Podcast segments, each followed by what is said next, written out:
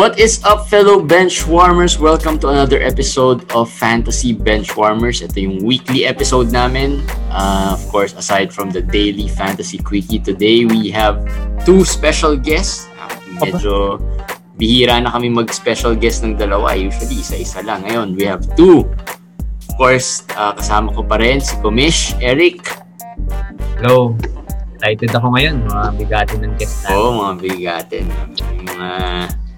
Uh, yung isa, nakabal, ano na, na, na, nakasama na natin before. So, uh, bumalik, balik lang, balik, balik. Return guest. And of course, miss, ito, another special guest na na-invite natin to join us. Of course, una, may, ano, introduce ko muna yung ano, yung returning, returning. Of course, ang founder of PinoyLiga.com and host of Bull by the Horn, Mr. Benny Benitez. Yes, sir. Yes, sir. Yes, sir. Yun. Ah, magandang magandang gabi, Kumish, Eric. Magandang gabi, Je. Ako, gabi, Je.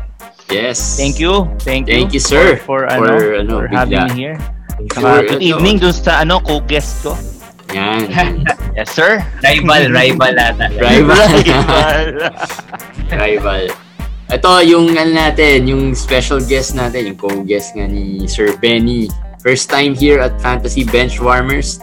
Actually, ano, ito yung naging, ano ba magandang term? Ah, bridge tulay na para makilala namin si Sir Benny tapos ma ma maka ano kami maka magkaroon nag, nagkaroon kami ng segment with the ano, JTH or Jump Through Hoops with Aaron. Ito yung naging bridge namin. Si Joao Pablo. Tama Pablo, di ba? Pablo, yes. Yes, Joao. Thank Ay, you, sir, for, for inviting me. Um, looking forward, magbigay ng inputs kahit na sa inyo ako talaga nakikinig at ah, humihingi ng inputs palagi. Goji yan. So, Wow. Yan excited lang ako nandito. Nandito kasi gusto ko sa pakinggan ano yung mga tinatanong ni Benny sa inyo eh. So, kaya lang ako sumali, 'di ba? So, but uh, uh, Uy, marami tayong pag-uusapan ng mga secrets ngayon. na ano? Mga secrets. Kasi ito yung mga one step ahead eh. Unahan na natin yung... Oo. pag natuloy itong mga to, itong mga Unahan. pag- Maraming pag-uusapan makukuha natin. Sir Benny dito. Yari. May ballpen pa sa notebook. Alam mo ah, pi- yan ang susi ang sa tagumpay. Ano yan. Joao? Sa si Never parang- trust your memory. Tandaan nyo palagi yan, guys. Kaya sige lang, share yung fantasy kayo. bitch bitch. Medyo choppy si Joao eh. Choppy ka. Joao. Oh, Oh, wala. ayan. Mas okay na ba? Yan, Ah. yan. Oo. Nawala? Okay na. Yung pinaka-secret, wag mo i-share yung fantasy bench warmers sa league mo. So, yung mga, actually, to be honest, yung mga gusto kong i-add lang, yung mga hindi ko ka-leagues. Pero yung mga ka-leagues ko, eh, medyo kaso. napilitan ako eh. Kumbaga, Actually, nangyayari na. yan. Oo, Sabi si nga Sir namin- Benny, inad mo ha. Parang wala kang respeto kay Sir Benny. Inad mo ha. Hindi, ako nag-add, ako nag-add. Ikaw ba nag-add? Oo, ako nag-add. so, nag-add ako, I think, mga 3 or 4 naka-leagues ko. Pero, yung iba, hindi ko Malala. naka-leagues yung ina-add ko. Siyempre, sayang eh, daily, daily inputs eh. Parang, naabangan ko na after lunchtime. Okay, what what's the news, di ba? Oo, di ba? Mm. Maganda eh. Yun yung- actually, nangyayari, ano yan, madalas mangyari yan. Sabi na namin ni Eric. Kasi gusto namin palakihin yung group. Marami sana. Eh, Sabi namin, eh kung yung mga nandun sa group, nakaka-benefit sila, syempre hindi nila i-add yung mga kalaban nila para manalo sila, di ba?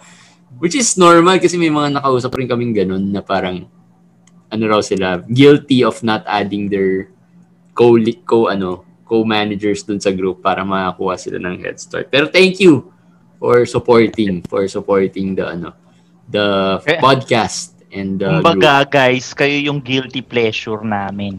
Diba? Parang tipong ano, kayo, kayo yung sinful pleasure namin. Yun. Parang hindi namin kayo sasabihin sa kahit sino. Parang Mamaya, sino ba yung pinapakinggan Ah. nyo ba? kapit namin kayo sa madaling sabi. Tama, tama. Kabit ng marami. Kami ang kabit ng marami. Ah, parang gano'n, Diba? parang gano'n. So today, pag-usapan natin kasi um, over the past few weeks, maraming mga trade rumors or players that are uh, involved in some trade rumors. No? And si Komish, nag-research siya. Na, sa mga ito nakuha? E- Eric? Ah, yung iba-iba eh. Iba-ibang sites. Uh, nag-research Eric from different sites kung ano ba yung mga possible trades or rumors na ah, ano ba yung mga possible trades na mangyari over the next few weeks or uh, before the trade deadline. Kailan ba trade deadline? March, Ah, no? March. March. Yeah. Sometime March. So, ano na lang, one month, one and a half months siguro bago mangyari. So, tignan natin kung if matuloy itong mga trades na to, then pag-uusapan namin kung sino yung mga ka-benefit dito, who will benefit, di ba? So, syempre may two guests tayo to share their inputs rin. O, una, simulan na natin to. Ito pinaka mainit kasi very frustrated na raw eh. Sabi nga ng asawa niya, I'm sick of it. Ah. Kilala niyo ba yan? Hmm. Bradley Beal. Yan. So tingin nyo ba alis si Bradley Beal sa Washington? Yun na lang muna. Jawab, ikaw. Muna. Ako, ako I think uh, I think mati-trade na siya. Uh, uh, it's bound to happen. Um, magiging frustrated siya, magiging hard din siya pag lalo na talo, 'di ba? So mawawala ng gana. Um, mag-expire yung contract niya. I think uh, may one year pa siya, 'di ba? Yeah. So by by the looks of it, uh, if this is how they're going, kumbaga kung maging free agent siya, hindi siya mare-retain ng Washington eh. Kasi nakita na ng Washington, I'm not winning with these guys.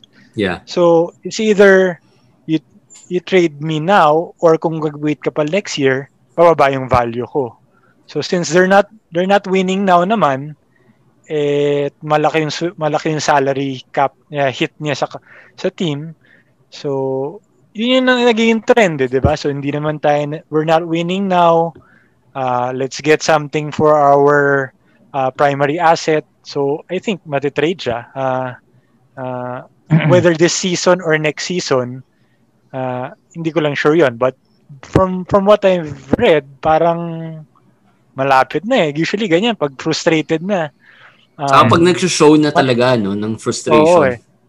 Ang ang isa namang sign na hindi siya matitrade, di ba, is parang sasabihin ng front office, oh, we're gonna get help for you. Ganyan, di ba? Usually yung sinasabi, ah kukuha ng trade. Pero, ah may, may Westbrook na siya. So parang hindi naman Pero na yung. So, lineup nila, wala. Ano eh. Hindi naman talaga malakas eh. Oh, so kumbaga wala na rin Thomas Bryant. So I think you know, si- yung signs matitrade siya pero I think it, bo- it boils down kung merong magugustuhan o offer. Pero if you ask me, tingin ko matitrade. I think to be traded. Ikaw, Sir Ben. Ako ganito yan, two things kasi uh, that will determine kung magtutuloy yan eh. Uh, one is Thomas Bryant out for the season eh. So syempre, 'di ba, para bang ano siya eh, uh, key piece 'yan dun sa ano sa sa kung ano man yung natitirang core ng ng Wizards eh.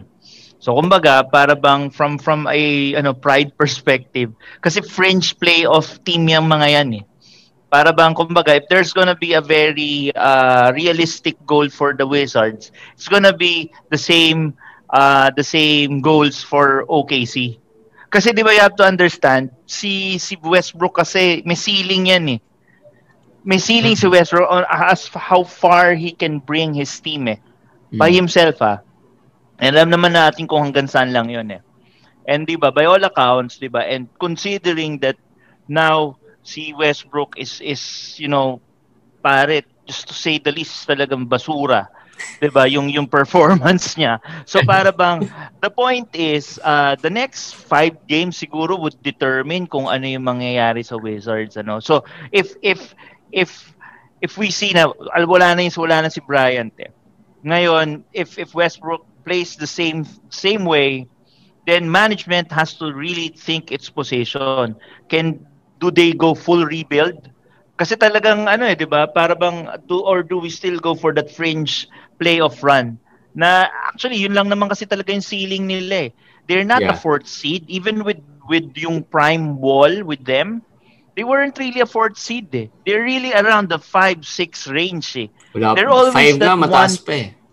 'Di ba? They're always that one player away, yung bang one one, 'di ba? They they they they they experimented with uh with sino ba yung yung European na ano, ha, Polish Hammer? Si Gortat. Gortat.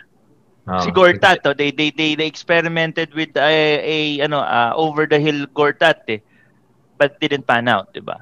So ako tingin ko yun there's a big possibility that if if si Russell Westbrook plays the same way the the the Wizard front office should rethink their position talaga to really, you know, cash in on Bill. Mm. So, ang mga rumored teams sa B- Yun. kay Bill is ano, natin. ang pinaka-rumored talaga yata Miami. Yes. Kasi Oo. Miami's been trying to upgrade eh. 'di ba? Ever since the Harden situation eh. Pero ano nga ba yung contract situation ni Bill? Is he still for a long-term Hindi, contract or for is he- two years na lang. This year and next year. Ah, okay. Okay, okay, okay. I got So, you. Ang yun is- offer ata, ano eh, Tyler Hero and uh, the, of course, first round pick and then some fringe players. So, si fantasy Nan, wise, Nan ang kasama. oh, Nan. fantasy wise, Kendrick na. yung tingin nyo doon. Kasi ako personally, hindi ako worried kay Bill eh. Kayo ba, worried kayo kay Bill pag lumipat siya? Malamang kasi pag lilipat yan, malamang sa mas malakas na team. So, Hmm. hindi na hindi na niya team yon whether that's say Miami, whether that's Hmm. say Clippers, Mavs, or sino man, hindi magiging her, his team. May star player yan sigurado na kasabay. So, are you worried about Bill? Fantasy-wise, ah, let's talk about fantasy. Joel. Wow. Mm, I think uh, definitely uh, hindi same yung performance. I mean, not the same shots, diba? Not the same stats. Um, third, baka um, think ano, think uh, Brooklyn na na sina Harden such, diba? Hindi sila monster type numbers but maybe a bit more if but a bit more efficient. So yun yung offset nung nung trade niya for him. I mean, less turnovers, less points, less turnovers, um, better field goal percentages. Pero don't expect yung games, 'di ba, na 50 back back to back 50 points like last year. Meron mga ganun last year, 'di ba, Yeah, si ah. Bill.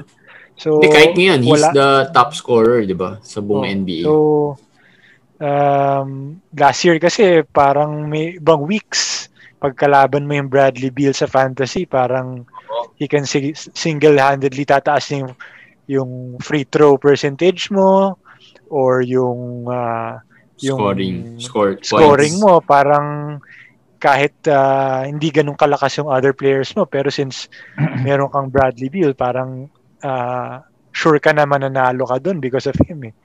So I don't think uh, not not as big as a difference pero uh, not yung, ano ba yung hindi ko alam ano yung hindi ko ma I can't remember what his uh, ending uh, rank last year was in fantasy eh. pero uh, maybe he won't finish uh, as high as last year yun na lang Uh, Yeah. so, so, so, so si Bill would, uh, with Miami, don't you think, ako feeling ko kasi baka better pa sa kanya kasi he won't be the top guy. Pero since Miami, wala masyadong scorers. Kasi Butler naman is not a scorer. Hmm. 'di ba? He's not uh, known for scoring. He can pero hindi siya known for that. So uh, baka siya pa rin yung maging main scorer ng Miami. If Well, ever. yeah. Mm-mm. Ikaw, Sir Benny, yung tingin mo dyan. Kasi sa, ako naman, ang tingin ko again, ano, in terms of, para naman, ano siya, para naman in terms of pecking order naman ang tingin ko kay Bar, is Bradley Bill a first-year superstar? Ca- Can, can you actually consider him as in the same breath as uh, Harden or as, as a, um, Magandang tanong yan. 'Di ba? Is is he there? 'Di ba kasi iba yung scoring, iba yung parang tipong you're in that elite level eh. I don't think he is there eh. So para bang ako I'm Ah. speaking I'm I'm I'm not I'm not gonna go on the Is fantasy that you, perspective. Shaq? ah. 'Di ba? Parang I, I, kasi kumbaga para bang I, I'm I'm gonna go to the fantasy discussion in a few. Pero I'm gonna talk about kumbaga who Bradley Bill is to me So para bang I I don't see him there uh, as as an elite tier 1 superstar simply because hindi pa siya bumubuhat eh. 'Di ba? And and um kumbaga um yun yung yun yung position ko about him ano. Normally pag nagte-trade nga diyan, 'di ba daw, sabi nila, he who wins the superstar wins the trade. Eh. 'Di ba? Oh. So yun yun yung ano, yun yung parang rule of thumb sa trades eh. So ngayon para bang pag pumunta siya ngayon sa ano sa sa sa Miami obviously pag trinade siya doon nalo Miami doon kasi siya nakakuha ng superstar. But siya nga ba si siya nga ba si elite level superstar there?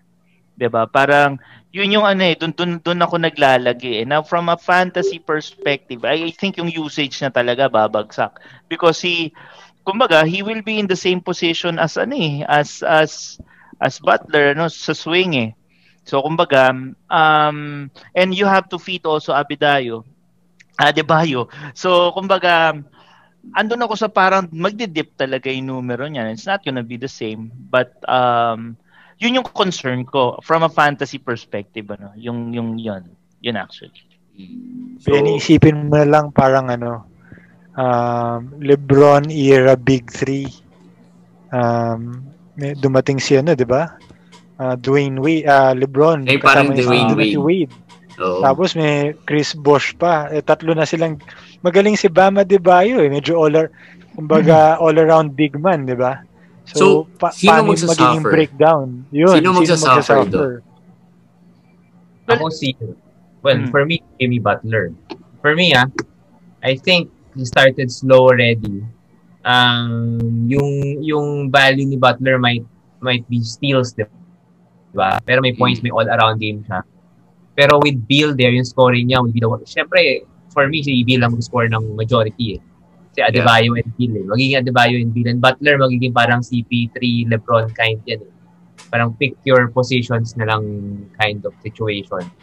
So, it it will hurt uh, Jimmy Butler, in my opinion. Saka Butler doesn't care. Ano Yes, yun, di ba ganun yung, ty- ganun si Butler, di ba? Parang, I don't care if I score, I don't care if I, basta manalo tayo, di ba? Mm. So he would, he might give way. He might, Well. uh, baka magbigay siya dun sa, dun sa dalawa. So sa tingin nyo rin ba, agree ba kayo na Butler might be the one na magsasuffer Yeah. here?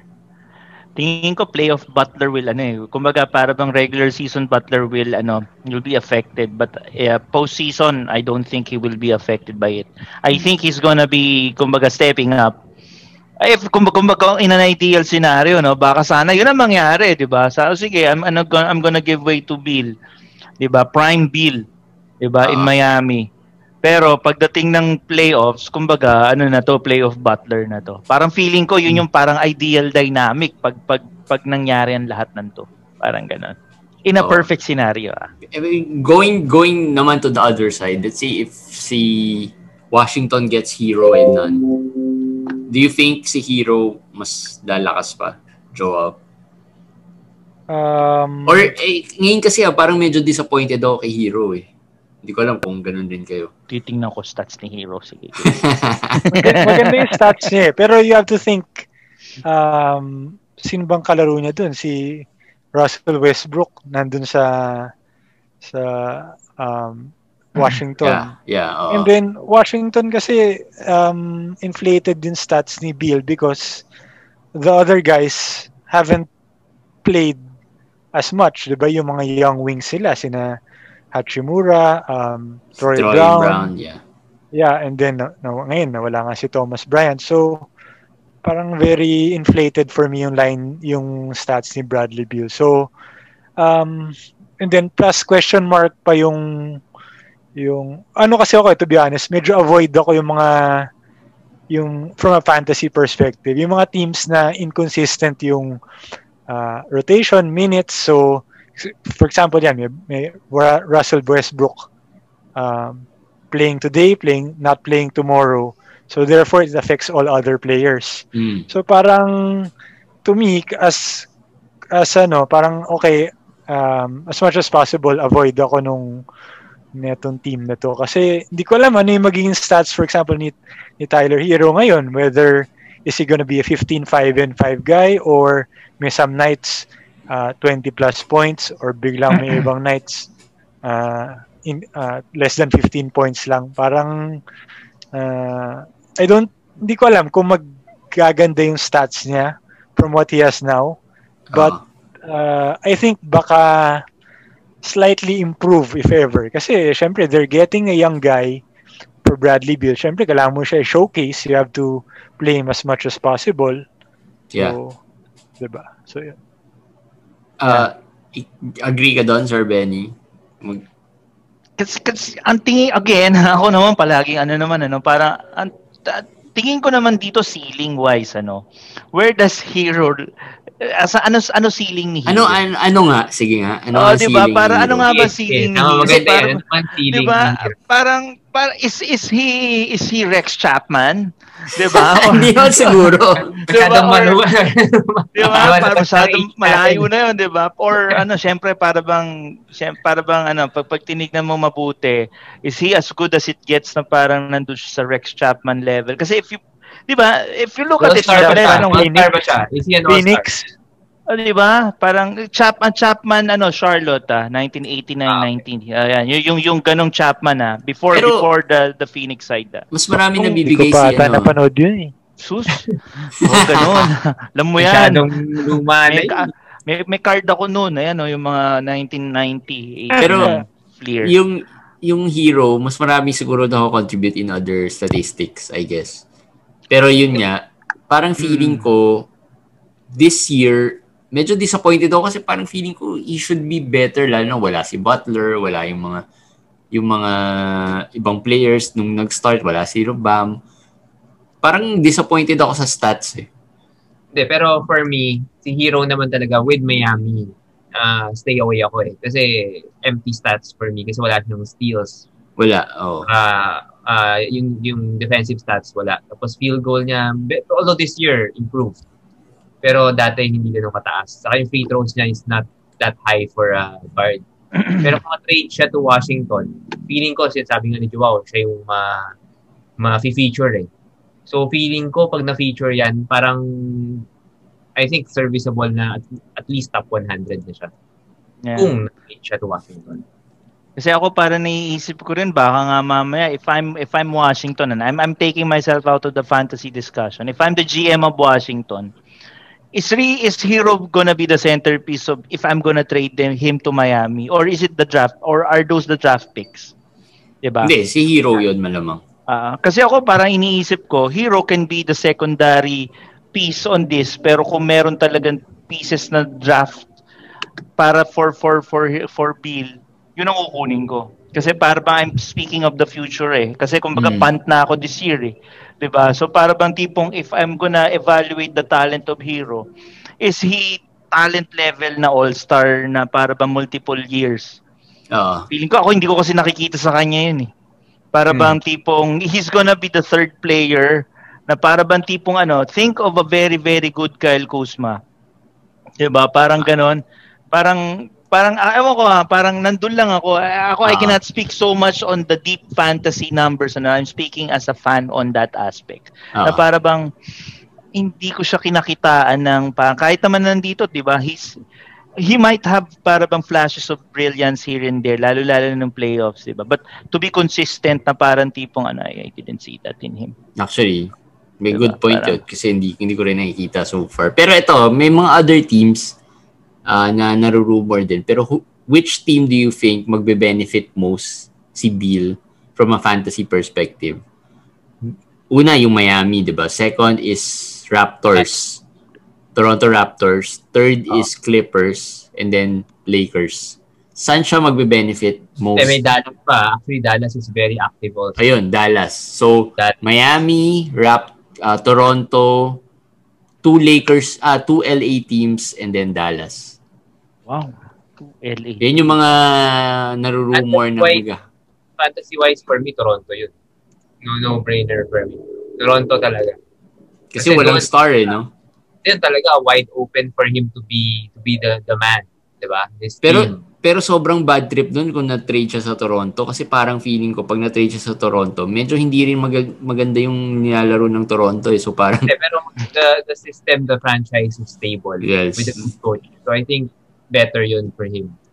Pero sila, guess. oh, ikaw, ikaw, tingin mo, sinong, anong team? Ako, I think, nagulat nga ako na sinabi mo Lakers eh. Parang, ha? Lakers Ano, na ano naman. naman, ano naman Lakers eh, la- laging involved eh. Anything is Lakers naman. possible, ano? Well, Pag inisip ko, sino yung bibigay nila, pero pero lagi na sila involved eh. Lagi naman sila na... EHT. Ah, from a, hindi. fanta- from a fantasy perspective, okay sa akin, matrade siya sa Lakers, ha? Kasi wala akong Bradley, Wala wala, akong Bradley Beal, wala akong LeBron, wala akong Anthony Davis. so parang, okay, good. Parang hi- hihina yung stats ng mga yon But, um, same with the Clippers for me. Parang, uh, I think, uh, hihina yung stats sila overall. So, actually looking at it now, ah, now that you mentioned it, ah, parang gusto ko matrade si Bradley Beal. Kasi we, yung mga trade destinations niya, one, nakita ko parang wala akong players doon. Wala akong players doon sa, wala akong players sa tetradean yung teams and wala sa akin si Bradley Beal. So parang, Hindi for me, fantasy-wise, parang gu- hindi ako affected and good for me. So ngayon si Benny parang nag-iisip na ngayon, time out, ano bang players ko sa mga possible teams na na matitrade. Although, uh, now that we mentioned it, ah, balikan ko lang kanina. Uh, bin- minention kasi natin Miami. So, Oh. ini- iniisip ko kasi ngayon na, na parang baka buy low si Jamie Butler eh. So parang try to target Jamie Butler. But since we, we talked about it, parang naisip ko bigla time out. Kung ma- pwede mapunta si si Bill sa ano sa Miami, it hits Jimmy Butler. Parang I don't wanna touch Jimmy Butler na lang pala. So Mm. just Pero de- just de- depends back. on ano, depends on how what you have to give up for Jimmy Butler. For me ah, kasi right now, feeling ko may mga nag-o-offer ng very low on Jimmy Butler. So siguro kung makuha mo siya at the right price, pwede pa rin. At the right price, Okay. at not at the second round price. Hindi second, hindi third round price for me. Lower. Yan Fourth na. round. oh. Tinan mo, yung Yeah. the look Nag- on, ano, Sir Benny's face. Bigla yung isa. So, Hindi, may kasi point ako- doon, di ba, Benny? Na- naiisip ko na. pala, ah. Hindi kasi parang naisip ko, parang oo nga, no, kung mag-iisip talaga ako ng sobrang lalim dito sa fantasy na to, hindi lang yung pag-iisip na pa-improvein yung team ko, no, kung hindi pa, no, papangitin yung kalaban ko. parang okay, parang oo nga, no, parang nag-isip din ako nun, no, nga, no, paano na kaya yung look Kennard ko, apektuhan pag pumasok si Bill. Wala. Wala Luke. Lalong wala. Isipin mo ba, eh, no? Hindi, hindi. Ang, let's play let's play the odds. Hindi abot sa Clippers, I think. I, I would Ah, believe no, Miami would be the front runner. saka Miami even, will- even if umabot sa Clippers, malamang si Luke Kennard na pumapupunta sa Washington. With his contract, ano? Oo. So, feeling nyo Raptors ba ang ano ang doon siya best fantasy wise? from a fan perspective, that would be best for him as a destination. And from a fantasy perspective, it's a wide open space for him, ano. Yeah. Tingin ko, para bang pag Dallas naman, he has to give, ano eh, so much, uh, kumbaga, scoring because yung ISO ball ni, ni Luka is, is evident naman dun sa, sa, sa play naman ng Dallas eh. Hindi mo naman maaalis yun eh. Well invested ng Dallas sa, sa, sa ISO play ni Luka eh. No? So, kumbaga, um, tingin ko ang uh, wha- what's gonna happen there is tataas yung yung siguro I think it would the the, the, the assists of Luka will improve ano with with Bradley Beal uh, Bradley Beal di ba pero Mm. bababa naman yung usage yung ano yung scoring ni ba, ni Bradley Beal doon Oo. di ba so para bang may give and take dun sa ganung aspeto Yeah. doon ano So, Pinaka ano talaga if may kasamang superstar, yun yung sinabi ni Joao na pag na-trade siya dun sa mga teams na yun, except siguro maybe with the Raptors, bababa yung mga fantasy values nung iba. eh. Ito, second, ano, ito naman, next, move tayo sa next. Uh, Drummond is one of the players na Oh, being rumored. Yan, player mo na ba yan? Ano, Joao? yan, medyo marami ako dyan. Medyo marami Yan, ako yan. niyan. So, pinag-usapan namin last time kasi may lumabas rin ng parang mga post na possible buyout. Pero feeling ko Buyout, very, very malabo eh. Malabo yung buyout. However way you think about it, Yeah, parang no. bakit naman gagawin ng Cavs yun getting nothing for ano for Drummond tapos Yeah. magsa-sign pa siya sa iba, di ba? Na baka sa Nets pa. Pero let's say he gets traded to the ano to the Nets. Um, Nets ba ang ano nababalita? Ah, Nets. Mukhang Nets talaga. Nets ang Nets and Dallas eh. Dalawa lang naman yan eh. Ah, Brooklyn or Dallas. Pero Brooklyn looks like the more aggressive one. Saka Ah, Joe Harris or Kevin Love ang ano, eh, Joe Harris ang package around Joe Harris. Joe Harris and for ano For And- Drummond.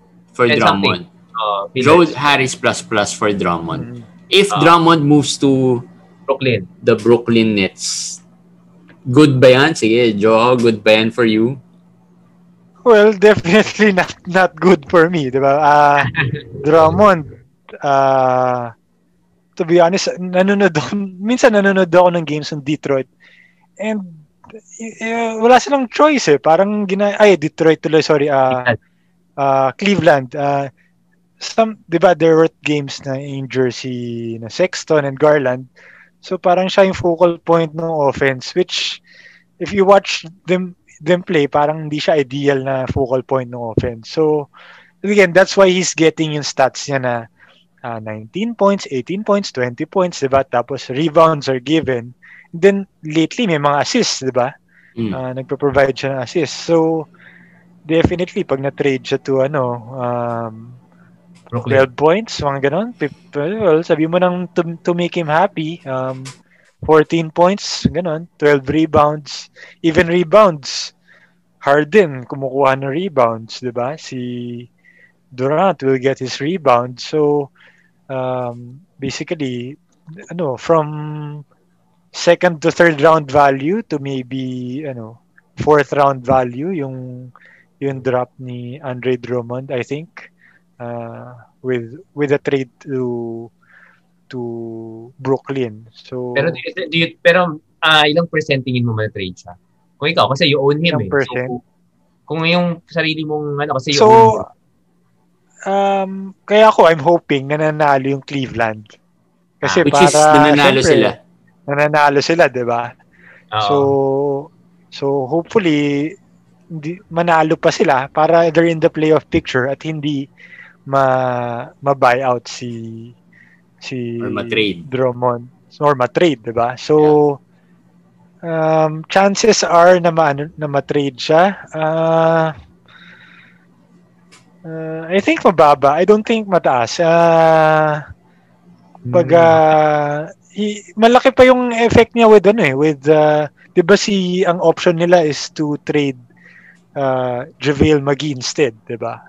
So instead of Drummond. So Saka Kevin Love, yung Y- isa. Kevin Love, 'di ba? So I think yun yung first option ng Cleveland. If that doesn't happen, maybe that's the time they they look at o- offers for Andre Drummond. So ho- hopefully wag para manalo ako. Pero ano, yun nga, nananalo naman ng Cleveland so far. In Yeah. fact, nasa, nagulat rin kami na nasa ano sila, playoff picture sila currently. Yeah. Ah, within Then, the top 6 sino yata bang- sila. eh. Seven, parang Sino ganun. bang sino bang coach ng Cleveland ngayon? si Bickerstaff. JB. Baker, JB Bickerstaff, yeah. Okay. Tama. So, So yun. ikaw, Sir Benny, Drummond. Alam ko target mo yan eh. Okay. Nalaman na. Drummond. Ako, kayo na. maingay. Ano naman, Teka. baka mamaya niya, marinig na naman yan Sa- noon. Sa same league ba yan? Sa league na sa kanila, hindi wala sa akin si Drummond. Pero doon sa iba kong league, Hindi, nag-ano na nga ako Ah. eh. After, after before, ano, nag-uusap tayo, eh, nag-inquiry na agad ako dun sa GM eh. Kasi ako, ang ginagawa kong style ngayon, syempre, parang ano yan, guys eh.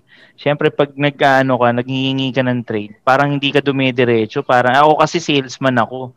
Ginagawa Hello. ko, ina, low ball offer muna. yung inaano ko muna, hindi tina, tinatrabaho natin yung relationship, 'di ba? Palagi muna natin magiging kaibigan natin. Hindi tayo pa pwede maki you ang ang pinakaturo sa ano sa sales yung you ano sa ano yung yung bibili sa iyo kaibigan mo. 'Di ba? Kumbaga ganun yan eh. Ah, 'Di ba? Yan tama, yung ano, tama. The concept of selling para relationship para- mo na. Build Oo, relationships. 'di ba? So ang gagawin mo talaga diyan, 'di ba? Kaka kakayurin mo muna. Syempre dapat magkaibigan muna kayo, 'di ba? Hindi mo naman yan dediretso, syempre trade tayo, 'di ba? Kailangan kausapin mo muna. Yan ang magandang tip yan kasi 'Di ba? Aba, pre, kamusta No overlook. 'Di ba? baka na-overlook Kasi ano yan mo. eh. 'Di ba? Kailangan relationship building muna tayo. So ako, ang ginawa ko, nag-inquire muna ako sa GM. Sabi ko ganun. Pre, is ganito available? Yan. Pag hindi, okay lang muna, di ba? Tomorrow ulit tayo mag-usap. di ba? Parang ganon. So, but Pero hindi. back to Drummond. Ah, yes, yes. Hindi, I brother. think ano eh, given given yung mga ganitong scenario or possible uh, uh, question marks with uh, what will happen to him, I think kung may makukuha ka magandang trade for Andre Drummond, kumbaga ikaw gusto mo ko siya kunin eh. Ako parang ngayon, since, kasi ang ano ko, ang, kumbaga, Benny, kasi hindi ako satisfied nakakapasok sa playoffs eh. Laging sa dulo ako nakatingin eh.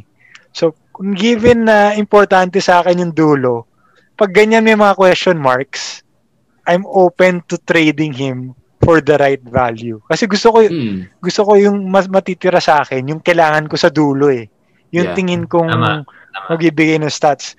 Now, kung ti- if you think na he will have question marks, mababuy out ba siya, matitrade ba siya, uh, uupo na ba siya sa dulo if the Cavs are uh, not in the playoff picture, nako, baka hindi, ma, ma, ma, mana- makapasok ako sa playoffs pero baka matalo ako sa first round ng matchup ko kung kung ganyan sa Drummond. Pero ito, So, you, you will trade him uh, even before mangyari yung actual trade. Even with the rumors Yes. pa lang. Stay Yes, away so- ka na. Oh, parang babantayan ko na siya. Nasa watch list ko na siya. Inaantay ko na yung news niyo eh.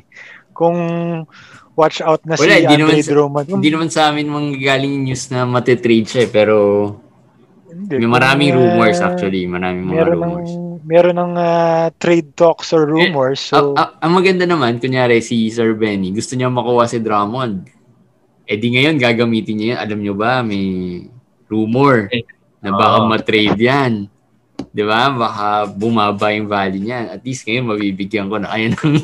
Para ano yun, no? pa, parang i-relate mo kasi sa actual negotiation yan eh. Oo, There's this tama. Called, diba? There's, there's this thing called leverage eh. Diba? Kaya ako minsan iniisip ko, I don't want to go too much na ako yung nag-i-initiate ng draft. Kasi by then, ng you trade. would, ano eh, trade. Oo, I'm sorry ng trade eh. Kasi pag ginawa mo na ikaw mag-initiate ng trade, your leverage goes down.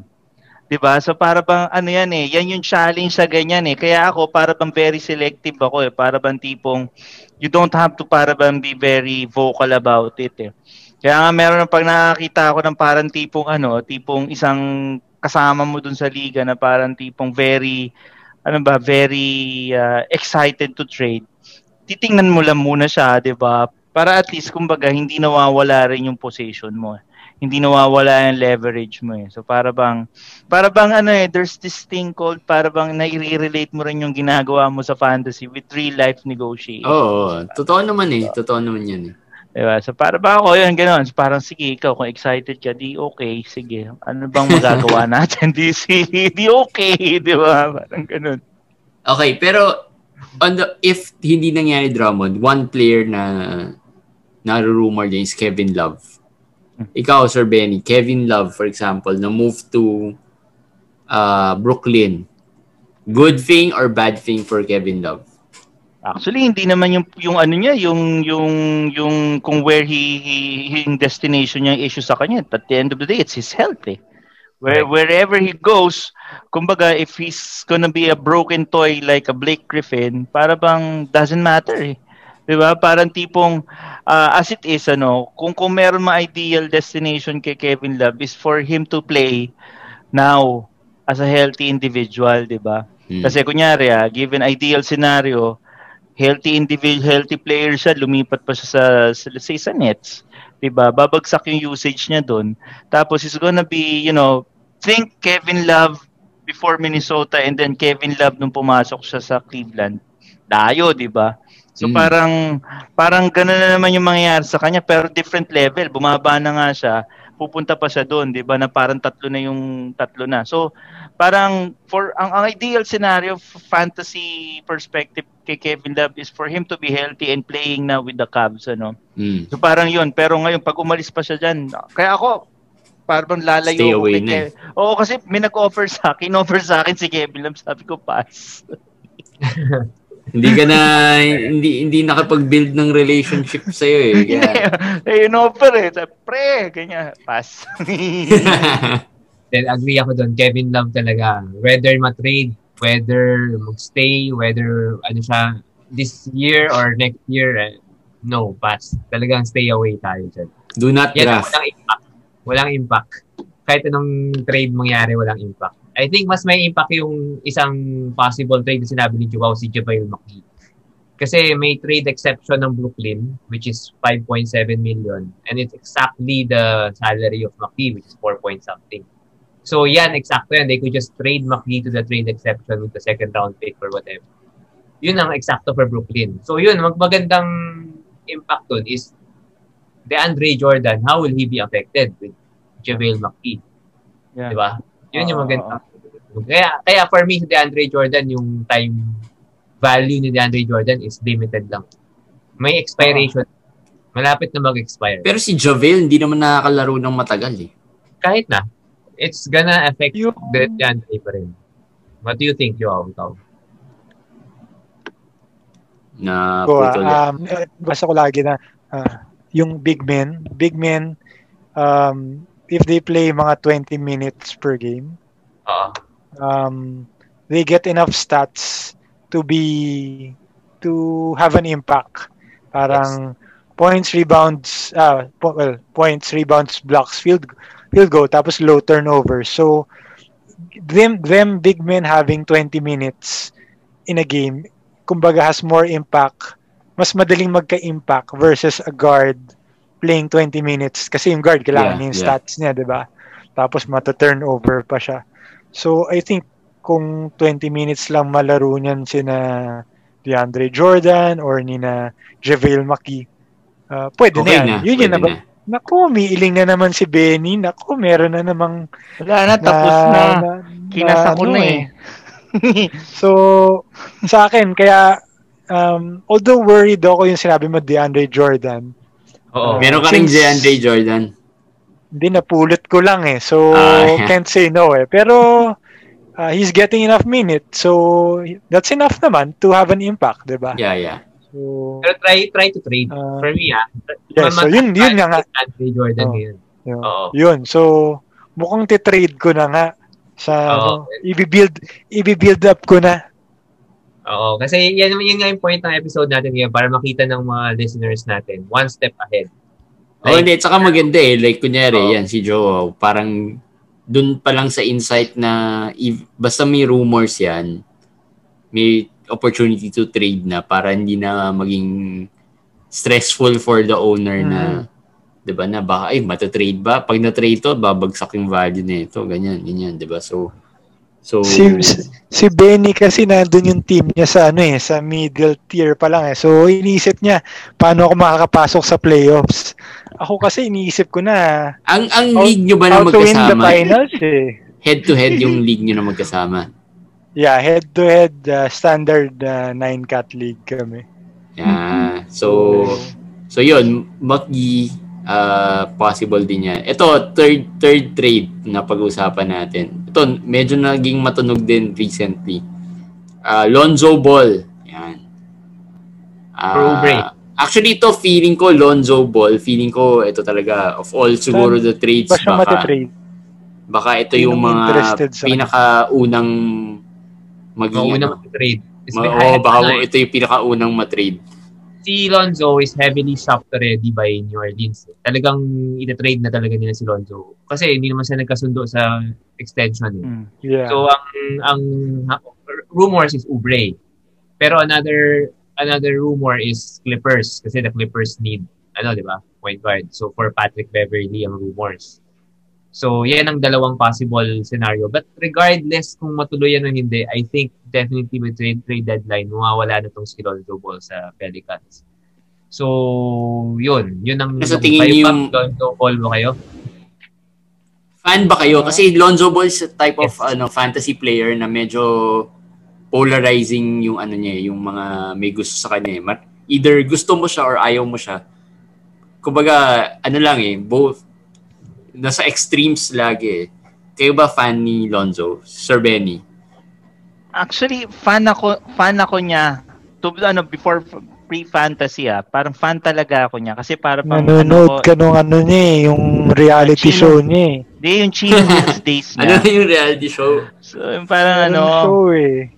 Hindi, yung ano, yung Chino Hills days nilang magkakapatid. Ah, okay. I was I ah. was ano kasi, I was talagang yung parang pinapanood ko talaga yon, yung talagang kinakalaban pa nila yung Oak Hill Academy noon eh. Hmm. Na talagang pinanis nila yung Oak Hill noon. So para bang fan ako nung high school days nilang tatlo hanggang sa yung one and done niya sa UCLA. And, pinano ko siya. Kumbaga sinundan ko siya. Paul tama yung ano, tama yung description nyo. Ano jet na polarizing. It's either you hate him or you love him eh. Mm. Ako kasi para bang he could give you so much stats ano pero you you have to live with the inconsistencies. Eh. You have to live with the turnover, you have to live with that yung yung yung yung percentage na talagang sobrang Yeah. sama, 'di ba? So para bang um I think from a fantasy perspective, may ano siya, kumbagang there's a relief na para bang tipong kung mapupunta siya dun sa isang team na that could maximize his talent, then you know, he could continue, kumbaga yung upside na baka mamaya niyan mag-improve yung mga masasamang aspect ng laro niya, di ba? But if he goes to a, a team na stocked, um, problema sa kanya yun, di ba? So, Mm, para bang, yun, yun, yun, yun, yun yung pinanggagalingan ko. Kasi pare fan, in a way, fan ako ni Lonzo Ball, di ba? Parang ganun. Big baller. Pag ano, pag Clippers, better ba sa Clippers siya? Better for him sa Clippers or sa Golden State? Value-wise. Yun. Kunwari you own Lonzo, saan niyo siya gustong mapunta? Sa Golden si State. Clippers.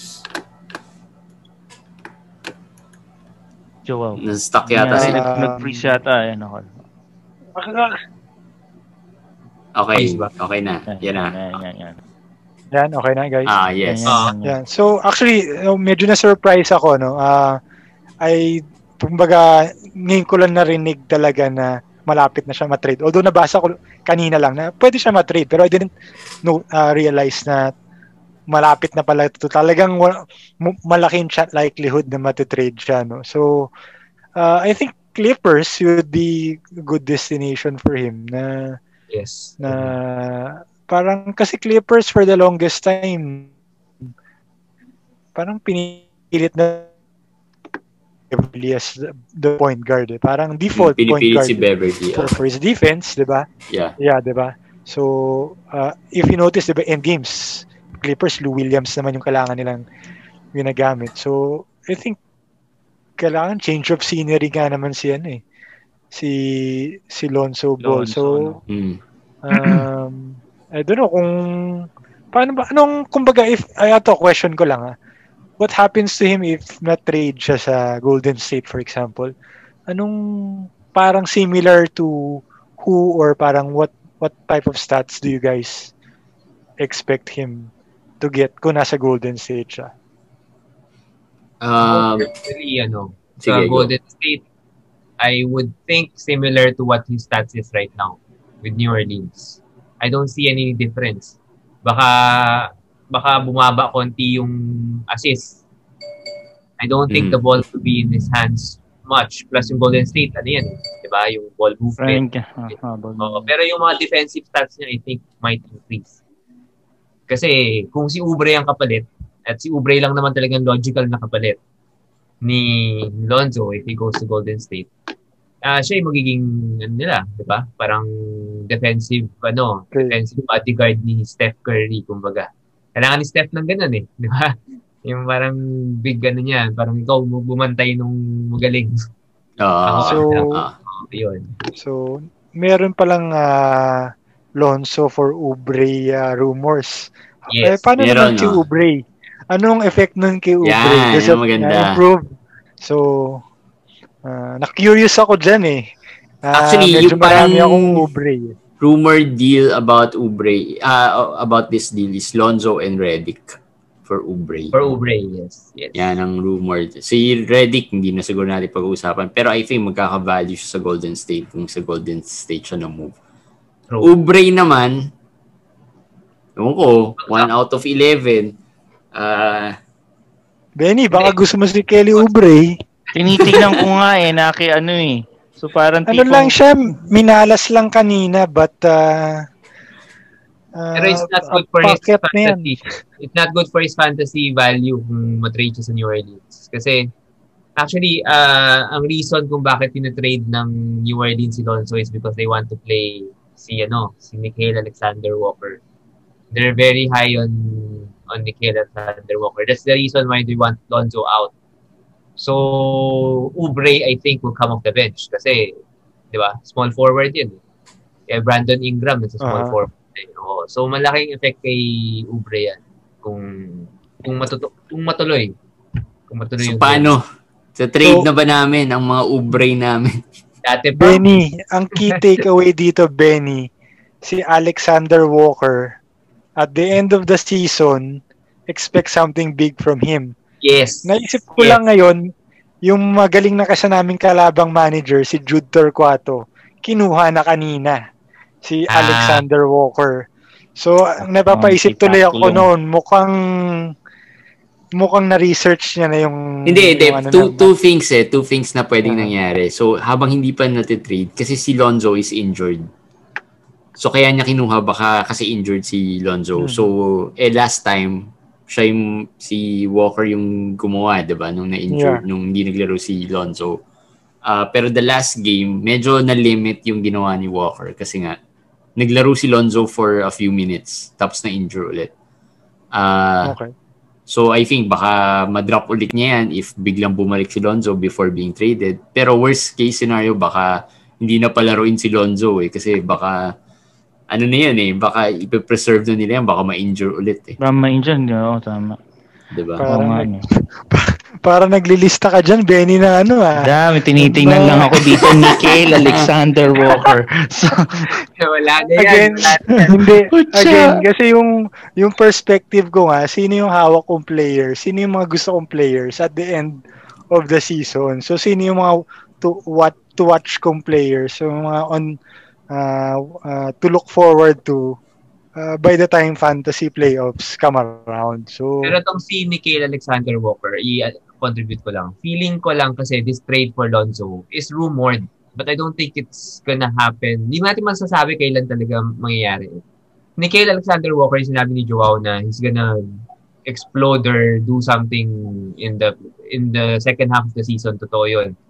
Ang tanong dyan is timing. When when when is the right time na nasa inyo si Nikhil Alexander Walker? Kasi feeling ko after Lonzo comes back, i-drop ulit yan ng mga managers na kumuha. Oo. As long as hindi pa trade si Lonzo, i-drop nila yan. So, kailangan talaga medyo tama yung timing ninyo. When you- timing is key. Oo, totoo yan. Timing is key. kasi Kaya ako lang, ano, oo, Mm, may takeaway lang ako kay, ano, kay Lonzo Ball, kanina mabalik lang tayo. Parang inisip ko lang, pag siya pumunta sa, ano, sa Clippers, so he would, hindi, kumbaga, yung, yung, yung type ng parang run and gun style niya, with New Old uh, New Orleans ano yung takbo ng takbo and everything. Baka mamaya malesen yun ano so para bang tipong kumbaga may mga stats siyang tatamaan doon tapos he has to contend and play with a uh, Kawhi Leonard ano? Si, si Kawhi kasi 'di ba para bang half court set yan eh no So para bang iniisip ko lang guys, tama ba na isipin na parang tipong may babagsak ng mga assist stats si si Lonzo Ball pag kunyari, kumbaga magbabago yung type of play niya. Like kunyari magiging kasama niya na sila Kawhi Leonard, mga matatanda. Does that become a factor na para bang yung mga kumbaga do, do you also actually think of yung mga speed stats like yung mga tipong mga yung mga assist, yung mga ganyan-ganyan. Para thinking out loud na lang. Para bang Oo, inisip hindi. ko lang. Makaka-impact siya. Pero ako, feeling ko mas baka maging better pa sa kanya eh. Okay. Ah, yung assist, at least doon sa assist na yun. Kasi he will, Oo. might, ang and, and baka makatulong rin sa kanya, he might take less shots. ah, field oh, goal niya. gaganda rin Kasi yung improve yung field goal niya. marami- Pababa rin yung sina- turnovers niya, no? Oo, kasi andyan naman sila. masyado mabilis. Yeah. Clippers, hindi yan parang si Steph na kasama na parang pwedeng mag-create, mag, mag one-on-one. Hmm. Ah, Kailangan nga ng Clippers is someone to set those two players. Yeah. ah, Diba? Oo. Oo. So actually, Lonzo is very perfect with the Clippers. If napunta siya doon, I would I would think uh, his fantasy value would in- would uh, go up. Clippers. talaga. Oo, oo.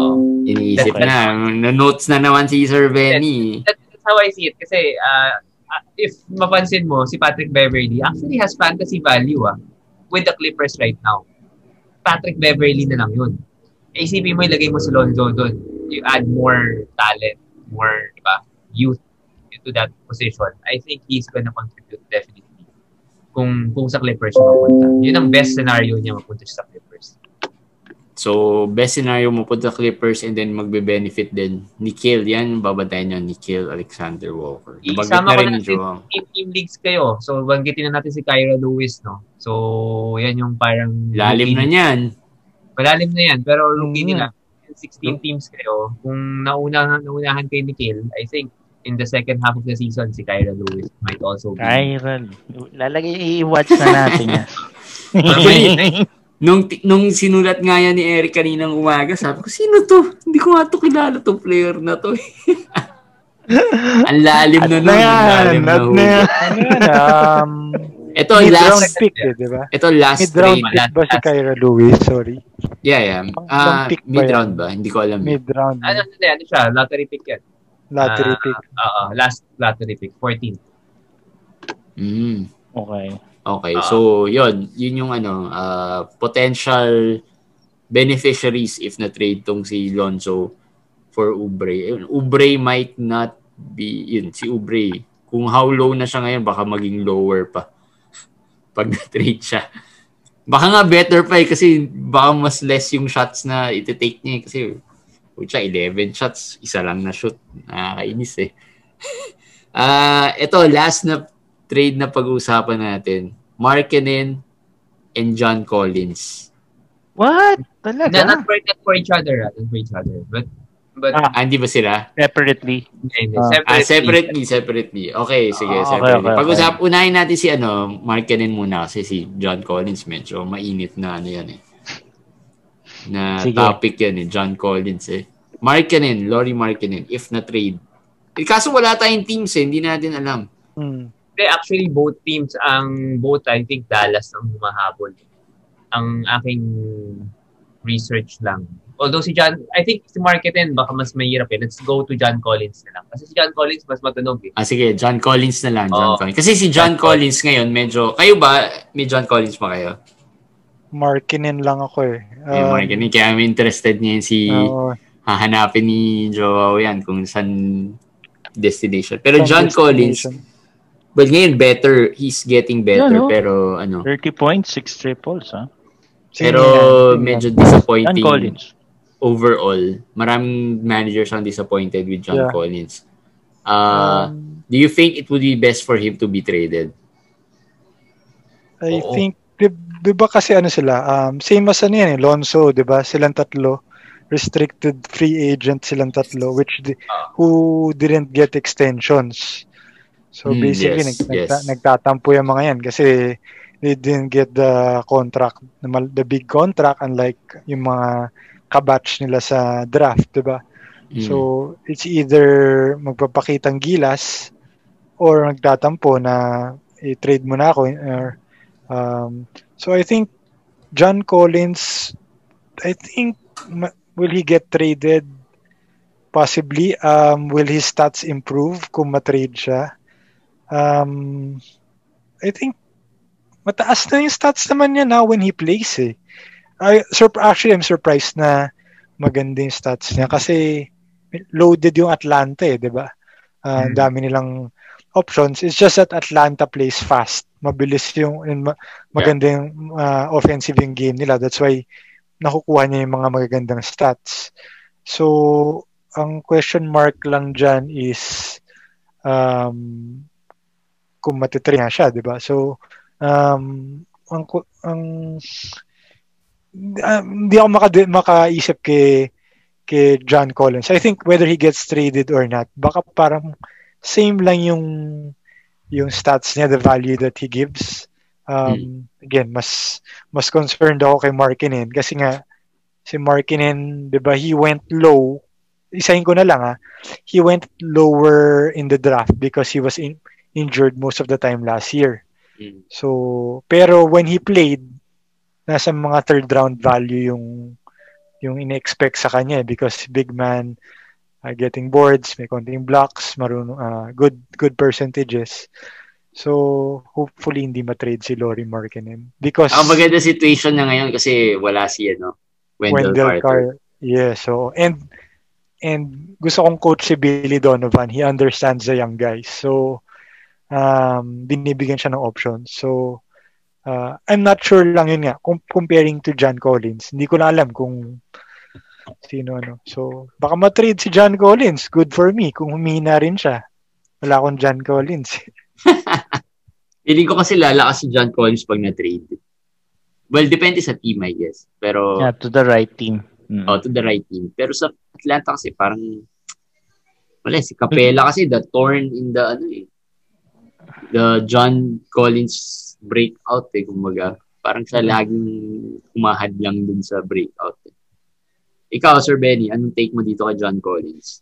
Well, the same thing lang, ano, kasi kumbaga, they never got to, parang parehas nga, Lonzo Ball, ano, so para bang long term, para bang inisip nila, parang tipong, uh, I'm not gonna cash in on this team, so might as well, kumbaga, put in the drama, and then go out. So parang ganon. So parang, ako iniisip ko, tama na, for the right team, siguro, that would be, lalakas yung fantasy value ni, ni, ano, ni, ni John Collins. Pero guys, meron lang akong i-update sa inyo.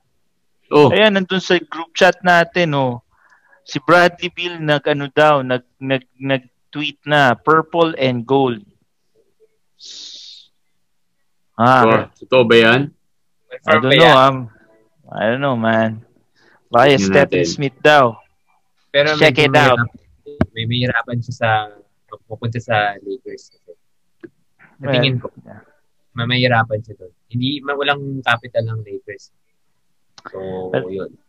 Yeah, traditionally kasi yung mga superstar na kumakabit kay LeBron talagang medyo ano naman yan, medyo nagda-dive down talaga parang- Kaya abangan natin, abangan natin kung anong mangyayari dyan kasi Anyway, I just sent it to you guys, ano, parang pang ano lang nakita ko. pang sweetener. habang pinag maganda yan, habang pinag-uusapan na trade na eh, no? No, Usapan pa lang na. natin, trade na, traded na pala. Tayo eh. tayo para may breaking tuloy tayo, 'di ba? Oo, di ba? Pero abangan natin kung anong ano. Ito, last na to guys. Who are your ano, uh, if you were to pick your fantasy all-stars. Yan. Point guard, shooting guard.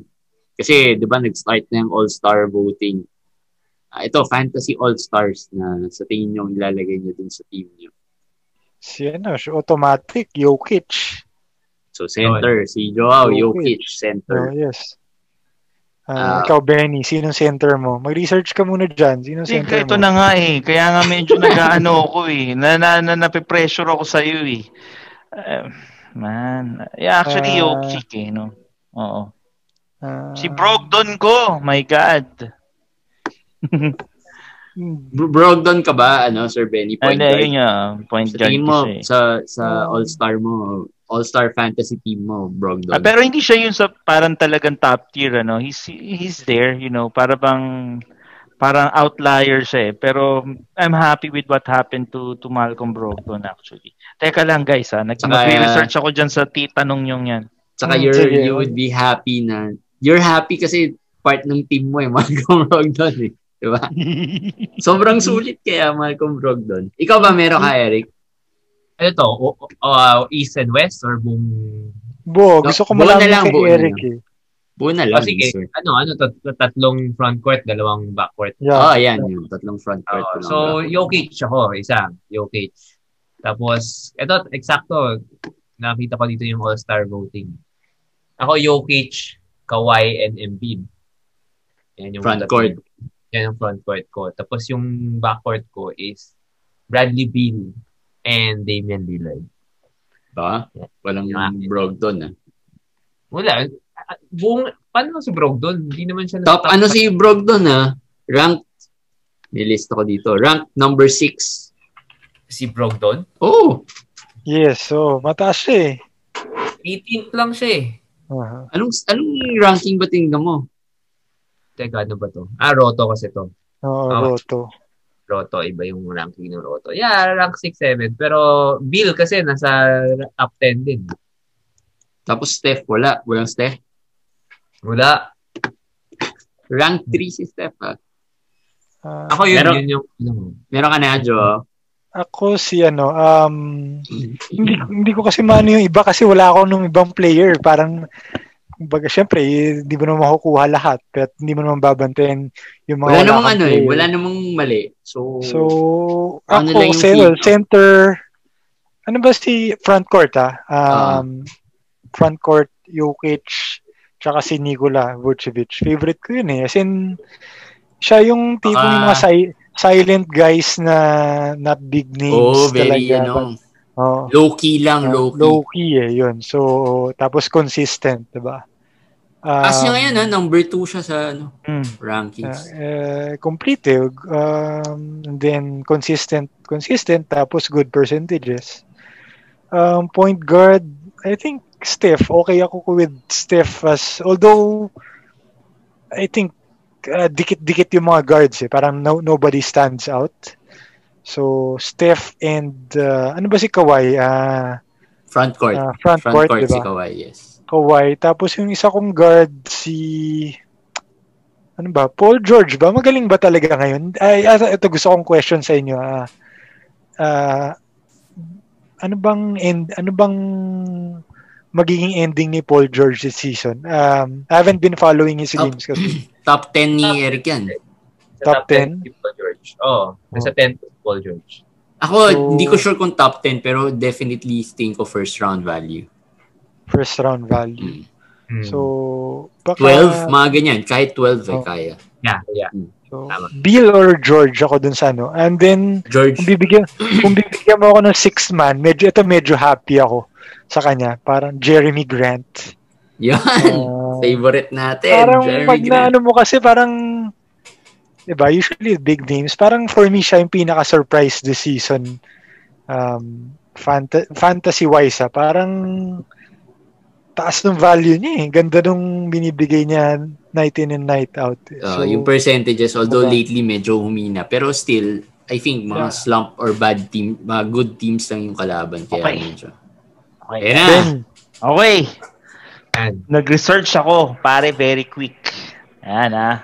First off, Dame. Ah, Aim. Dame. Yan. Siyempre, nandun din yung Brogdon ko. Pangalawa, at pangatlo, sorry, si ah, Joel Embiid. Embiid. Fourth, si Kawhi, and then Miles Turner. Yun, I've Miles always Turner, wanted Miles. Turner eh. Talagang Turner. sobrang isa din sa mga talagang parang parang surprising to ah. Parang inisip ko nga mas mas mas dumantas sa bonus pa nga eh. 'Di ba? Pero surprise kumbaga parang ang darling of of the fantasy world is Indiana Pacers. Darling team pare. Actually, marami. Sa, yung tatlong players na yun, Sabonis, Turner, Hmm. and Brogdon. Diba? Sobrang overachieving sa fantasy. Oh, parang ang darling darling team ng Indiana ngayon. Parang Alam parang Ito yung coach nila actually. magaling yung coach. Saan ba galing yun? Magaling yung coach na yun. He's an analytics guys. Uh, more of ano siya eh, numbers talaga siya eh. Mhm. Yun yung background Oh. niya. Kaya makikita Oh. mo yung sa paglaro nila ngayon, yung team nila, very analytics based. So, fantasy-wise, ang laki ng, ang laki ng ano nun, laki ng impact. Oh, Kaya sa mga, ano, sa mga experts, experts na iba, narinig ko, even before the season, they were very high on this Indiana Pacers player. Hindi ako nakinig. Now I know. Now I know. Hindi ko rin, hindi ko rin Kaya pala. actually. Oo. Oo. kasi Magaling tong coach na to. sino ba yung finire nila? Si ano? si Macmillan. Nate McMillan, which is a good, who's a good coach din, 'di ba? So, uh, So, mag- si- magaling. Yun, assistant coach ng Toronto yan, eh, with Nick Nurse. Na, yun pala. eh. So, naman if pala. you eh. remember si Nick Nurse kasi yung offense niya is very kakaiba eh. Yung parang medyo new new style, 'di ba? Mm. Parang Mm. fast-paced, Mm. talagang talagang offense-oriented din. Kaya yun, malaking effect sa pace ng Indiana. Kaya yung mga owners ng ng mga players na yun, very happy. Kasi Brogdon, isipin mo, top 6, who, how, when, ano, na-imagine mo ba he'd be there? Di ba? Second round nga lang, Brogdon, masaya ka na eh, di ba? Pero Oo nga. first round, tapos top top level pa ng first round. And even Pero Miles medyo sell- Turner. Medyo sell high. So, mga ganun na kayo. Sell high na. Oo. ano. Even Miles Turner, di ba? So, ano rin, ah, ano rin, very high din ng ano, ang top, ano rin yun siya eh, first or early second round Top. value ngayon currently. Yeah, normally, ah, hindi niya na-reach yung value niya eh, Oh, in the previous years, di ba? oh. Si Sabonis, marami na, high na talaga kasi marami na nag, maraming nagpipick sa kanya talaga high. Second round value or third, even third. ah nandun siya. Pero mababa siya compared dun kay na Turner and Brogdon. Kasi nga may defense si ano eh, Turner. Yung blocks, grabe. Nawala si Sir Benny. Pero yun, guys. ah thank you kay Joao for ano uh, honoring us with your presence. Oo. Maganda rin yung lang, sir. maganda yung mga insights. Maganda yung mga insights rin ni Joao dahil yung mga yun nga, yung pag-iisipan mo na pag may mga rumors para hindi sakit sa ulo, di ba? Saka, Oo, and, uh, ang, to be honest, ang ano ko kasi is, ang strategy ko every year is sa draft, yung base schedule based kasi ako eh. Kumbaga, tinitingnan ko yung schedule. Kumbaga, kinokro... Obviously, you pick the best players available. Pero, big consideration kasi sa akin yung who do you have, who, has a good schedule, sino Yeah. less question marks at the end.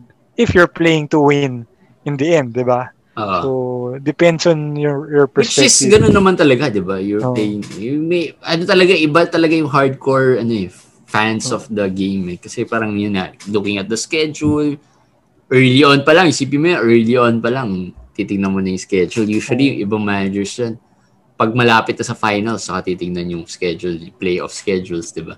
Saka pa lang mag-make ng moves, di ba? So, yun, hindi ko alam kung nasa na si Sir Benny, kung makakabalik pa para natulog ma-honor na. na. Natulog na, Naputol kasi eh. eh, ano, um, makantay ka ng a few minutes. Tingnan natin kung sa um, Pero ano, meron ka bang tanong dyan? Ano, Joao, na gusto mong pag-usapan? ah o na tanong Ako, mo? ito, general question. ah. I was, ito lang na, I was thinking about it. Um, di, shouldn't you be, at this time of the year, di ba, you're done with uh, quarter of the season na. Yeah. So more or less, you know how, what type of your team you have na. Kung malakas yung team mo, ah, mahina. Uh, given, na-mention ko to during our chats, eh, di ba? Ako, nandiyan na si Benny. Naririnig yung tanong ko. Yan. Na- narinig mo ba, Benny? Sorry guys ha. Okay lang. ano lang, natatabig ng daughter ko kasi nanonood ng ano ng TV yung router. Okay So, lang, okay lang. Yun yung nangyayari. May tanong si, ano, Jo. So, Ito, I yun nga, yung, yung question Okay lang, ko ano? lang, yung question ko lang is, given your quarter of the season done na, um, you know whether your team is a top team or a team na middle team nga, na you need to, marami kang weaknesses or, uh, kumbaga, every week, hindi mo alam kung mananalo ka na head-to-head ng 5-4 or matatalo ka ng 3-6, di ba? So, given that, um, the kasi is, dahil nga big factor yung COVID this year. Is it the is it time to decide na whether on magpa-punt na ba ako for on the stats na I'm not good at? Pwede na ba ako mag ano or do I need to wait until half the season pa? Kasi kumbaga you know already the players you've drafted kung sulit ba sila or uh, how they're performing or antay pa ba ako konti to decide whether or not uh, wag muna ako mag-punt. Kasi I'm thinking may team ako na na nasa gitna or medyo kulela. Parang hindi naman ako magna number one dito or number two. So, why don't I just target na 5-4? And dami naman mga missed games, postponed games. So, Mm. pabulin ko na lang yung 5-4 kesa mag-all out ako to win all the stats. So, yun ang question Yeah. ko. Is is it time to decide on that na? Or, may, or saka na? Oh, well, ako kasi may ano ako, may roto ko tsaka meron niya akong head-to-head. Ano. So I'm gonna speak on the head-to-head ano naman, league ko muna. Too early to to ano to just punt on stats na parang ano na parang tipong alam mong parang okay. Kasi nga kanina before you came in, sinasabi ko nga kila kila Commission tsaka kay Jenna ano na na para bang meron ako mga stats sa defense, yung mga defensive stats na para bang gusto ko pang improve ano. So they were giving me ideas on it. So ako, para bang habang may chance pa ako now to really really look at it, kumbaga improve on that, uh, gawin ko muna, 'di ba? So doon ako, doon yung position ko now for for ano for head to head. Now, on the roto side, uh, ano na ako eh, para bang pag pag nandun na ako sa dulo, tapos ang layo-layo ko na. Ang tendency ko talaga, ako para na akong punt for the season na ako eh. Dead giveaway na yung season ko to. Para bang uh, for the last three years, para bang pag nakikita ko medyo tumitikwas na ako, parang inaano ko na lang. Okay na ako dyan. Uh, uh, binibigay ko na lang siya. But head to head, parang feeling ko, ah, ayos lang. Parang kasi pag ano, na, na, na, na, ano na ako, nabobore na ako pag medyo nasa dulo ko sa roto. So parang hindi ko na masyado nilalagyan ng effort. So, kaya nga ako ngayon, di ba, alam mo naman yan, this is the first time na mag head to head ako. Para ba mas na-enjoy ko siya. Mm para bang ano kinikwento ko nga sa kanila eh, as as ano as syempre I'm about 4 5 years into fantasy pa lang. So compared to you guys ano na para bang mas malayo kayo sa akin. Pero ngayon na na experience ko si head to head para mas mas masaya sa akin siya. So yun lang naman ako. Yun yun, yun yung para bang experience ko so uh, I hope it helps you sir. Di ba? Ikaw ko ikaw ko ikaw anong ano mo ako kasi yung marami yung teams, 'di ba? So may mga teams na nasa taas, may mga teams na kulelat. As in oh. dulo, alam ni JJT yan. Yung dulo na papansin ko lang, uh, yun nga, yun ang strategy ko actually. I'm choosing to punt already. Uh, I was trying na improve yung field goal, free throw, and turnover. Yun ang sinabi ni Jeremy nga sa J, sa jump to hoops na parang yung tatlo sana medyo improve in. Tapos get two or three categories na mag-focus ka na lang doon. But it's very hard to do. Mahirap oh, eh. Mahirap eh. Ang hirap talaga. Ang hirap mo ma- ma-focus yung field goal and free throw. Kasi minsan may mga outliers eh, like si Fournier, di ba? Last, last week, parang nag 50% free throw. So, ang hirap. So, ang ang na nagagawa ko ngayon, basically, choosing probably five categories na malakas ako five. Whether it's that's free throw, whether that's field goal, whether that's turnover, kung hindi man kasama pa sa five, yun na lang ang pinipili kong i-focus. So either mag-all big ako, or mag-all point guards ako, or mga ganon. Yun ang, yun ang, kasi kulelat eh. Pero yung nasa top ko, hindi ko naisip yung punt. Yung pag nasa top ako, ang iniisip ko lang, improve my team. Basta improve and improve my team lang. Basta pag may, may ano, sell high, sell high. Parang ganun. Yun lang yan eh. Pag nasa top ka kasi, So, Be- diba? ikaw, Benny, ang question mo, nasan ka ba? Do you think your team is a top team or do you think your team is a mediocre team? So, feeling ko nga ano, feeling ko nandun ako sa para bang upper half ng liga oh, natin ano. Yun. So, I feel na confident pwede, ako. Pwede, pwede ba paki-send sa akin yung audio na yun? Feeling ko nasa upper Ah, oh, walang problema. Confident ako nasa upper half ako ng team na to. I'm confident na makakapasok ako sa playoffs. So kumbaga wala akong wala akong ka-issue-issue diyan. 'Di ba? Yabang, you know. Wala akong ka-issue-issue diyan, 'di ba? Pero pero yung take ko doon sa tanong ni Joe, parang feeling ko ang hirap rin mag-punt this year kasi uh-huh. if nag-punt ka tapos nagka na-hit ka pa ng mga COVID, wala, ano na. wala na talaga, 'di ba? So parang ang hirap. So parang you don't go full punt talaga eh. Parang kahit pa paano you go for players na can okay. contribute pa rin across the board, eh, 'di ba? Pero if you can yun nga increase better your efficiency, ganyan, at least malesen yung mga tambak. Uh, Dito, okay pa rin. Six weeks na eh. Five weeks. Yeah. Check your check your standings. Let's say in five weeks, 0.05 ka. Alam mo, ah. 0.5 ka sa points. Tapos tignan mo yung totals. Parang roto eh. although head-to-head kayo, tingnan mo yung totals nyo. Kahit na, head, kahit na head-to-head. Tapos kung yung points mo, 0-5 ka, pero mataas ka naman eh. Malas ka lang. Medyo, medyo mainit ang laban mo. Hindi ka magkapant ng points. Di ba? Pero kung kanwari tingnan mo yung rebounds mo, 2-3 ka nga, pero nasa dulo ka.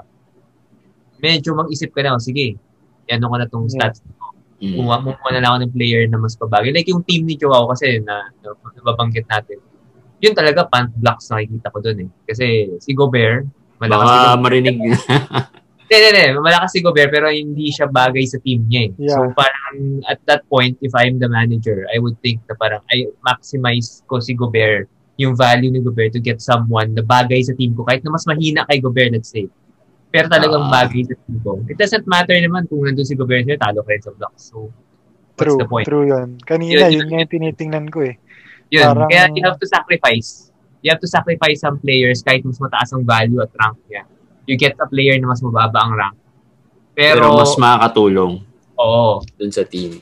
It Oo. doesn't matter naman kung matalo ka ng 2 blocks or 3 blocks, talo ka pa rin. Diba? Wala, wala, wala kwenta yun. Kung tambak yan Wala- or isa lang, di ba? Talo pa rin. Oo, talo pa rin. Oo. so, so yun. Uh, yan, that's it, guys, for Thank our, you. ano.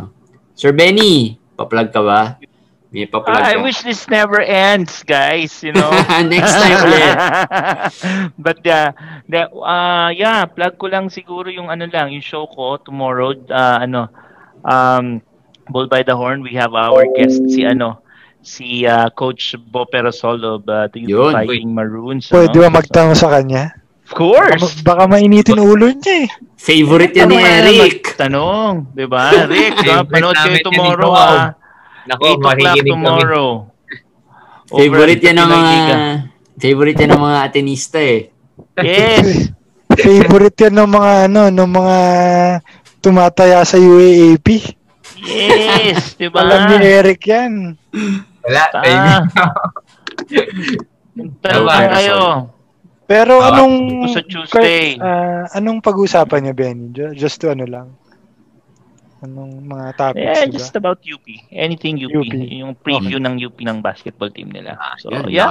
eh. Punta Lumalakas lang kayo. Tapos ano, it's gonna be a weekly So gonna be a monthly thing, ano, na para bang we preview basketball, college basketball teams. Para bang Yun, FEU, NU. So para at least we keep them relevant.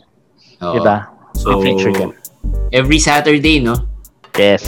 Bull by the Horn. Anong oras? Na, 8 o'clock, Pinoy Liga pa Facebook page. Yun, 8 o'clock p.m. PinoyLiga.com Facebook page. Bull by the Horn. And abangan nyo rin yung mga different ano, webcast nila doon. I think they have three. Jump through hoops, of course. Jump through Nandun kayo. And ano Yes. pa, di ba, off the record? Off the tama? record with Migs Bustos. And yung isa pa, meron pa isa, eh, Brood Awakening yan. Brood Follow Awakening, kayo of PinoyLiga.com. Kaya syempre, alam natin yung mga webcast nila. Alright, so Yes, sir. yun. That's it guys. Thanks for uh, joining us. Thanks for listening. Hopefully nakatulong. Hopefully you enjoyed this episode. And we'll see you again, ano ba, later sa Daily Fantasy Quickie. Tomorrow Yes, yan. sir. Alright, bye guys. Thank you. Thank you Bye-bye. 应该